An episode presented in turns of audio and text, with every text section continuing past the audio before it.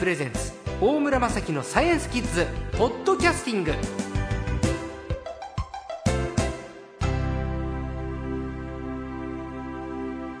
さあ今週の最高もですね火薬をご専門としていらっしゃいます産業技術総合研究所の松永武弘さんです。よろしくお願いいたします。よろしくお願いします。先週火薬ってのは中国ののろし遠くの人に物を知らせるそういう信号から始まったんだよ1300年以上の歴史があるんだよとお話を伺いました。ところが最新のものではみんなのお父さんの運転する車のエアバッグ。エアバッグ膨らますってちょっと穏やかじゃないけれど万一の時に命を守ってくれるエアバッグってのは実は膨らむのは火薬の瞬発力だっていう。すごいお話伺いましたね。だから最先端の技術にも火薬は活躍しているというお話ですけど松永さん。他にも火薬のすごいところ。例えば僕らの身近で今この文化放送のラボの中には、まあ、ここには火薬はないでしょうね。ないでしょうね。ないですね。はい、マイクですとか、はい。音響機器には火薬はないですね。えじゃあ身の回り車にエアバッグ。これは火薬使われている。はい、周辺の街の中で例えば小学校学校には火薬ってのはあるんですか？学校にはないでしょうね。学校にはないえっ、と研究所理科室には火薬もうないでしょうね。ない理科室にはない。うん。そうなるとじゃあバスに戻ってバスはエアバッグ鉄道には火薬は例えば面白いのはその飛行機。飛行機？飛行機の時あの乗る時にあの説明があるじゃないですか。あのとっさの時には酸素あのマスクが降りてきますよ、はいはい。あれを発生させるのもやっぱり火薬なんですよねあれも派生あれあれ降りてきたら怖いけど、まあだから使ったことがある人はまずいないと思うんですけども、でもあれはバッと降りてくるのは火薬なんですか、いやあの降りてくるんじゃなくて酸素を発生させるのが火薬なんですよ。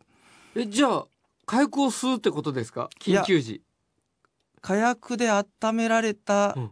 あのー酸化剤まあさ酸素が入ってる粉があるんで、はい。そいつを温めることによって酸素がじわじわ出てくると、うんうんあれはあの決してその酸素ボンベがあるわけじゃなくてあの酸素入ってる粉を火薬が温めてそれでじわじわ酸素が発生するんでまあ一定時間生きてられますよと。どすごく今わかりやすかったです、うん。多分みんな誰もが飛行機の緊急時にははい、海猿みたいな酸素ボンベが機内にいっぱい装填されていて、うん。乗客何百人用のねはい酸素を賄ってくれるボンベが搭載されてるんじゃないかと僕今思ってたんです、うん。そしたら火薬の力を持って酸素を発生させる装置が稼働するってことなんですね。そうですね。だから軽量化できるってこと。うん、だから酸素を固体で持ってるっていうのはすごくいいことなんですよ。で固体で持ってるからやっぱりあのそういう火薬になったりしますし、はい。酸素を発生させて、まあ、長時間生かしておくことができるんですね。はあはあなるほど。これ飛行機だけですか？飛行機もそうだし、まあ、あのそうですね。わうちの研究所なんかもあります。労働者の環境にもあるけど何かあった時には酸素マスクっていうのがはい。大体労働環境の中ではあの置いてありますね。あそれを火薬ですかやっぱり、うん。酸素ボンベじゃない？酸素ボンベじゃない。へえだから長持ちするんですよ。おーですよね、うん、なるいやーすごい。システムが全然ちょっと違うことに今初めて気づきました。飛行機。はい。ああとはあります？あとはね、あ、面白い例としては、最近その、えー鹿とかはい。熊とかが、あの、増えてるじゃないですか、はい。国内に。はい。これのあの、生態をあの、調べるために、はい GPS が入ったあの、うん。首輪をつけるつけてんですね。るつけてる。北海道でも見たことあります？盛んですあります。はい。はい。あれつけるときは麻酔でやるんですけども、はい。もう取り終わったからいいやというので外すときに火薬で外すんですよ。バキュンって、うん。バンって？あの遠隔から信号を送るとその首輪が外れるようなあの火薬の装置が入ってて。で動物は死なない。死なない。あのイメージ的にはあの野生動物の行動を研究する、はい。そういう研究機関があるんだけどその研究機関が野生動物に麻酔かけてあの輪っかはめるんだね。はい。でそれをじゃあ外す時ってのははい。火薬で火薬で外してあげる。はい。優しいじゃないですか、うん。まあちょっとびっくりするかもしれませんけどね。確かに。へえあ僕それにあの見たことある立ち会ったことあるのであ今初めて知りましたそれを外し方、あんなのも火薬ですね。へええあと火薬あほあれは？あのほ使い捨て回路はどうですか？火薬ですか？使い捨て回路はまあ火薬の一部ですね。あれはあの火薬ちょっと違いますね。うん。あれでも分解すると黒いじゃないですか。はい。でもあれは火薬じゃないんですね。火薬じゃないですね。ええあとは煙発生あ部屋の中のゴキブリ退治。はいあれは煙出るやつは火薬ですか？あれは火薬です。えあれだって水と一緒に調合しますよ。あのね水を混ぜるやつとマッチでシュッとこするやつがあるじゃないですか。